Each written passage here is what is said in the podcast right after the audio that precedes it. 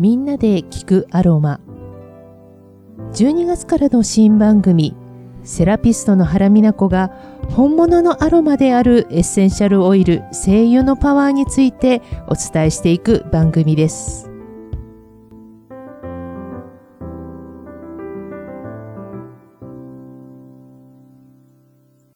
皆さんおはようございます。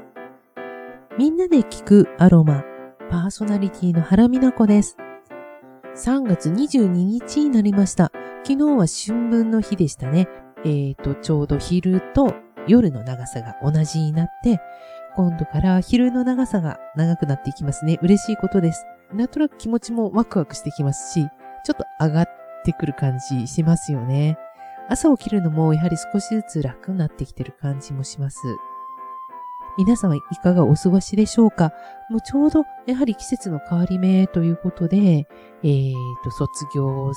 された方、あとは学年は上に進級される方、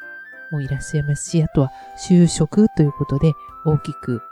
変わ、ね、状況が変わる方、引っ越しが必要な方、まあ、ちょっとなんとなく次のスタートに向けて、なんとなくわさわさしてるという感じではあるでしょうね。はい。えー、春分の日って、ちょっと、あの、占いをやる方にお話を聞いたら、なんかすごく大切な日なんですって。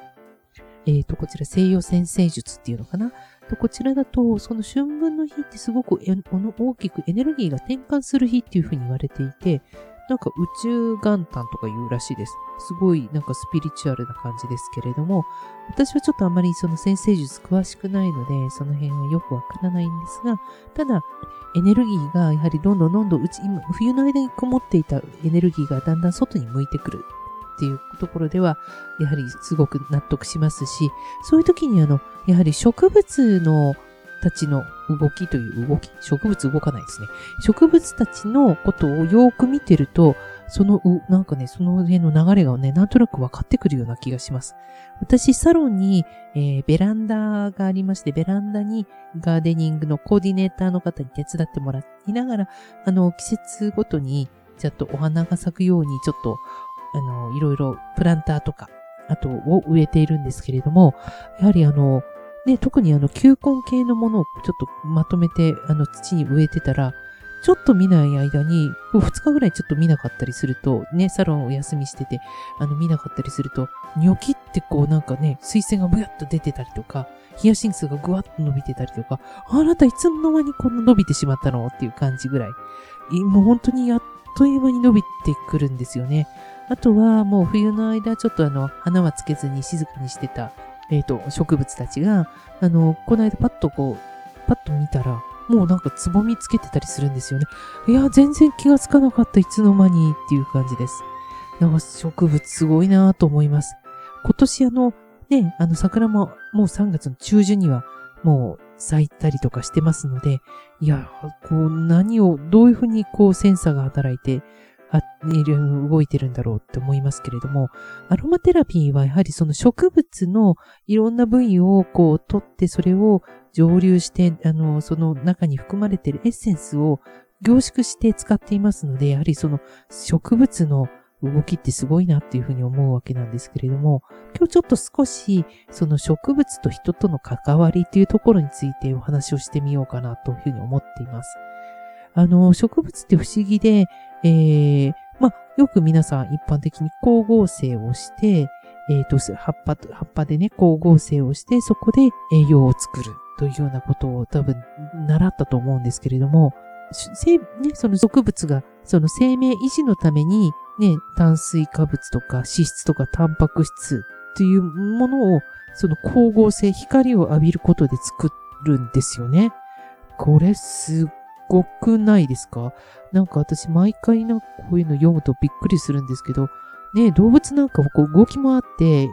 餌というか食べるものをいろんな形で入れなきゃいけないんだけど、植物ってもう根っこを生やしてて動けないっていう制約があるのに、その根っこからちゃんと必死に必要な栄養分を吸い取って、で、そこでその光を浴びて、そういった私たちが食べる、えー、ね、それこそご飯とか、あの、卵とか、それと同じようなものを作り出してるってことですよね。これってすごいなっていつも思うんですけれども、それがまあ、いわゆる一次代謝って呼ぶらしいんですね。で、その一次代謝、それプラス二次代謝って呼ばれるものがあって、そのなんか一次代謝と言われる、いわゆるその生命維持活動の中で動いているもので、あの、生まれたものを利用して、あの、いろんな生物がそれ以外の特有のものを作る。というものがこの二次代謝と言われるもので、実はそのエッセンシャルオイルと言われる、アロマオイルと言われるその成分、その方向分子というものも、実はこの二次の代謝と言われるものなんですね。えっ、ー、と、例えばですけど、ちょっとアロマはそうなんですが、えっ、ー、と、ゴムの木とかだとゴムができるじゃないですか。えー、ゴムの樹脂ができますし、タバコだとニコチンとか、コーヒーのカフェインとか、あとはブドウのポリフェノールとか、そういうのも同じような、それと同じような、ちょっと位置づけだというふうに言われています。で、香りを持つ植物って、あの、結構数多く存在はするんですけれども、えっ、ー、と、いわゆるアロマオイルになる、として使える方向分子を持っているものっていうものは、あの、やはりごく一部なんですね。えー、あの、そのごく一部のものを使って、あの、アロマオイルとして作っています。あの、私たちがイメージするアロマオイルっていうのは、あの、油とアルコールの間ぐらいの性質のものっていうふうに覚えておいてくれるといいです。ですので、あの、アロマのマッサージオイルとか、あとアロマ、皆さんが受けるアロマトリートメントなどは、えー、その植物性のオイルですね。えー、その、まあ、ホホバオイルだったり、スイートアーモンドオイルだったり、いろんなオイルありますけれども、そこにアロマのオイルを垂らすと、当然その油と油なので、うまく溶けてくれるんですね。あとは、よくあの、アロマとスプレーとか作るときに、アルコールを、えー、あの、希釈剤、薄めるものとして使うのは、やはりそれは、えっ、ー、と、エッセンシャルオイルが、その、オイルと、えっ、ー、と、アルコールの中間ぐらいの性質があるので、うまく溶けるっていうのもあるんですよね。で、そもそもじゃあ植物がなぜこの香り成分というか方向成分、その精油になる、そういうの元となる成分を作り出すのかなということを考えてみると、結構ね、やはりさっきお話しした植物は動けないというところに関係したりするんですよ。で、要は動けないから、えっ、ー、と、ま、いわゆるあの、出会いもないわけですよね。だから、えっ、ー、と、お花も、えっ、ー、と、例えばお花を咲きました。でも受粉を虫にやってもらわなきゃいけないわけですよね。おしべとめしべにくっつけるような作業。でそれっていうのは結局虫を呼び込まなきゃいけないわけで、そうするとその受粉を助ける昆虫などを引き寄せるために、この成あの成分を実は使っているんじゃないかとか、あとは、あのまあ、動物から食べられないようにするために、わざとちょっと臭い香りにするとか、ある特定の動物が近寄らないようにするとか、あとはですね、面白いんですけど、自分以外の植物の発育を阻害するため、邪魔するためっていうこと、説もあるらしいんですよ。あの、よく、ベランダとかに、ね、あの、いろいろ植えたりすると、あの、寄せ植えみたいのやったりするじゃないですか。うまくいかないことってないですか？やはりなんかね、植物もね、相性があるみたいなんですよ。やっぱり植物は植物なりの、やっぱり動き方っていうか考え方とか、その、は、なんかね、あの広がり方ってあるんだなっていうふうに感じたこともあります。そして、あの、もちろん、あの、植物がその方向分子を作るわけっていうのは、抗菌とか防虫のため、要は病気にならないために、そのあの、香りの成分を使って、えっ、ー、と、菌を、あの、菌から自分を守ったりとか、あとはその害となる虫が来ないようにしたり、というふうになわけですね。で、あの、よく皆さんも、ユーカリとかティートリーとかってそういったものって菌を寄せ付けないっていうことで、マスクスプレーとかに結構使ってた方も多いと思うんですけれども、まさに私たちはその植物のその自分たちの防衛本能を使わせてもらってるっていう感じですよね。あとあの、防虫っていうところはすごくよく使えるんですよ。エッセンシャルオイルを使って、えっ、ー、と、ゴキブリよけにクローブのオイルを、えー、ちょっとあの、キッチンのね、あの、脇にちょっとお塩とか重曹とかを入れて、そこにクローブのオイルを少しって何滴か垂らして、えっ、ー、と、ちょっと布とかで、まあ、倒した時にこぼれないようにね、ちょっと布で、あの、覆ったりとかして、まあ、要は、その香りはちゃんと外に出るようにして、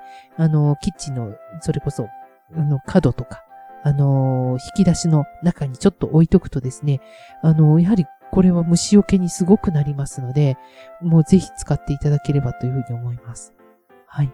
あとは、あの、その植物がね、方向分子を作るわけとして、あの、植物の同士のコミュニケーションとして、この方向分子を使ってるっていう説もあるんですって。で、要は植物が飢餓状態とか、飢餓状態、植物が危機状態になった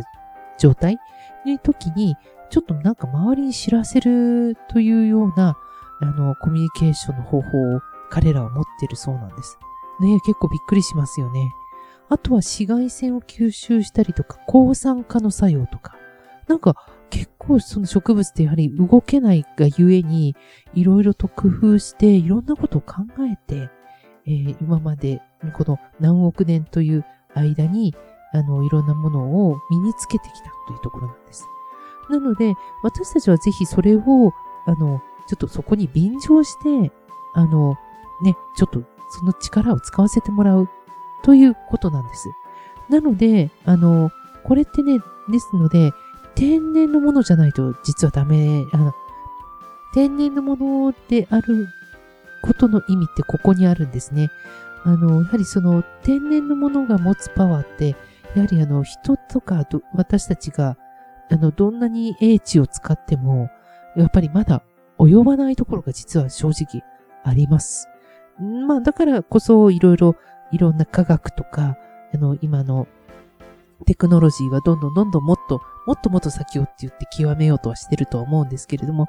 でもやはり所詮人間は、あの、やはりその元々の大自然の大きな流れにはやはりまだまだそこには、そこを凌駕することはなんか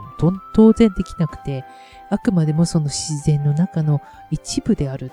という、やはりその考え方をやはりぜひ、あの、このアロマテラピーを勉強することで、なんかね、学べるんですね。うん、あの、ぜひ、あの、こういった学びって結構ね、面白いので、私が勉強したのが、あの、ナードというナードアロミアロマテラピー協会というところなんですけれども、このナードですと、そういった、あの、かなり、あの、もう、あの、不思議な、あの、そういった植物のその神秘性ももちろん勉強しますし、あとはですね、その人間の英知の部分、えっ、ー、と、ケミカルな、その科学の部分であったりとか、あとはそのメディカルな部分ですね。えっ、ー、と、解剖学とか、あの、その神経系、内分、内分泌系、骨格系とか、循環器系とか、そういった人間の体の仕組みというのも一緒に勉強していきますので、あの、ちょっとアロマのことを少しもっと詳しく知りたいっていう方は、やはり本格的にお勉強することをお勧めしたいと思います。はい。えー、今回はちょっとこのような形ですが、少しずつまた皆さんのそのアロマのその基本の知識というものも合わせてお伝えしていければというふうに思っています。この番組でお伝えしているアロマの働きを十分に体感するためには、クオリティの高いエッセンシャルオイルをセレクトしてください。信頼できるアロマアドバイザーやアロマセラピストに詳しくはご相談ください。みんなで聞くアロマでは、リスナーの皆さんからのご質問、ご感想などをお待ちしております。ラジオ川越のホームページの番組表からみんなで聞くアロマを見つけて、私のインスタやツイッターからメッセージをお寄せくださいね。それでは今日も良い一日となりますように。いってらっしゃい。